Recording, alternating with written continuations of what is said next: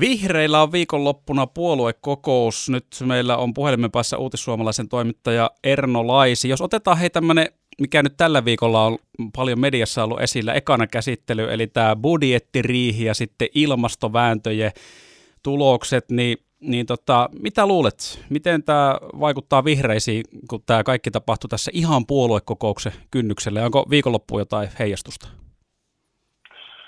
Saattaa siinä olla jonkunnäköinen heijastus viikonloppuukin, että se vihreät ei välttämättä ole kovin tyytyväisiä tuohon ilmasto, ilmastopaketin sisältöön, mutta tota, varmaan sen kanssa pystyvät elämään. Että kyllähän se vähän sellainen laiha kompromissi heidän näkökulmastaan oli, mutta siellä on niin sanottu perälauta kirjaus, eli todennäköisesti nämä ilmastoväännöt hallituksen sisällä jatkuvat vielä sitten, sitten tota, maaliskuussa, jolloin on tällainen tarkastelupiste ja todennäköisesti varmaan siellä vihreät nyt sitten punoo juonia, että miten, miten sitten maaliskuussa toimitaan, kun uudelleen näistä ilmastotoimista neuvotellaan. Että ehkä se on sellaista yhteishengen luomista tiedossa.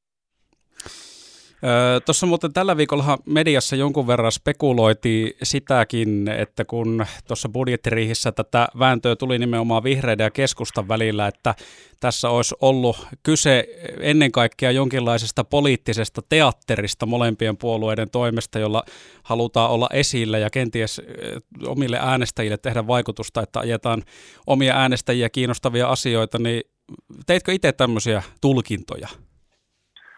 No se voi olla ehkä hieman kyyninen, kyyninen tulkinta siitä, että mitä tapahtuu, mutta voisi olla, että siinä oli osittain myös teatterista kyse, mutta kyllähän se on niin, että vihreä puolue on näiden ilmastokysymysten takia olemassa, että kyllähän nämä asiat on heille oikeasti tärkeitä ja toisaalta keskusta haluaa pitää maaseudun ja harva asuttujen alueiden puolta ja sillä tavoin tehdä kaikkeensa, ettei heidän e-, elämänsä kallistuisi ja eläminen ja oleminen ja liikkuminen kallistuisi. Että varmaan tässä on niin kuin sekä että, mutta kyllä mä sanoisin, että nämä puolueet on niin kuin, äh, juuriltaan niin erilaiset, että sen takia se niin hankalaa oli. Tässä puoluekokouksen alla ilmeisesti aika varmaa ja hyvinkin varmaa ja sata varmaa on se, että puheenjohtaja Maria Ohisalo jatkaa. Miten sä sitten tiivistäisit tavan ihmiselle, että jos nyt ei ole edes jännitystä siitä, että kuka tulee puheenjohtajaksi valituksi, niin minkä takia vihreiden puoluekokouksesta pitäisi ylipäätään olla kiinnostunut tavan tallaaja? Siellä valitaan varapuheenjohtajisto, eli kolme varapuheenjohtajaa valitaan, ja kiinnostava, kiinnostavan tästä varapuheenjohtajakamppailusta tekee se, että Maria Ohisalo puheenjohtaja jäämässä vanhempaan vapaalle tuossa marraskuussa saamassa perheen lisäystä, ja tota, ää, ainakin tuonne kesä asti poissa rivistä, eli Maria Ohisalon ja sekä puolueen puheenjohtajana että sitten sisäministerinä pitäisi valita, valita tässä lähiaikoina. Ja ää, puolueen sääntöjen mukaan puolueen ää, puheenjohtajan sijainen valitaan näistä, valitaan näistä tota, nyt valittavien kolmen varapuheenjohtajan keskuudesta.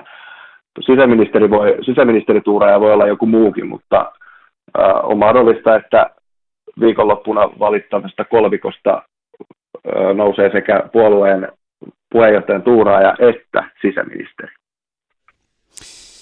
No tässä nyt jonkin verran on nimiä ollut kesän mittaan ja tässä loppukesän mittaan erityisesti julkisuudessa esillä, mutta mikä on tällä hetkellä nyt tilanne?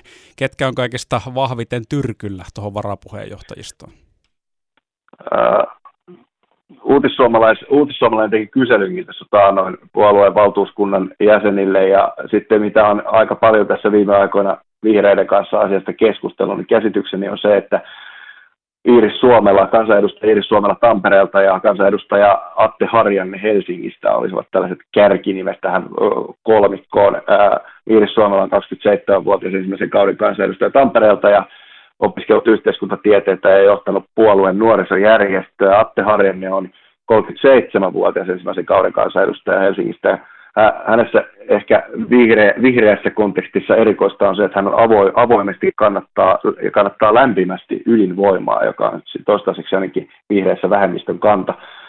Hän on koulutuksella diplomi-insinööri ja toiminut muun muassa tutkijana ilmatieteen laitoksella ennen kansanedustajuutta. Että tällainen kärkikaksikko näyttäisi muodostuvan, mutta puoluekokoukset on aina siitä yllättäviä, että mitä tahansa voi tapahtua. Yhteensä ehdokkaita taitaa olla kahdeksan. Iiriksen, Iiris Suomela ja Atte Harjanteen lisäksi ehdolla kansanedustajista Inka Hopsu Espoosta ja Hanna Holopainen Lappeenrannasta. Sitten lisäksi ehdolla on muun muassa nykyisin varapuheenjohtaja toimivat Fatim Diarra, Diarra Helsingistä ja Jaakko Mustakallio Tampereelta.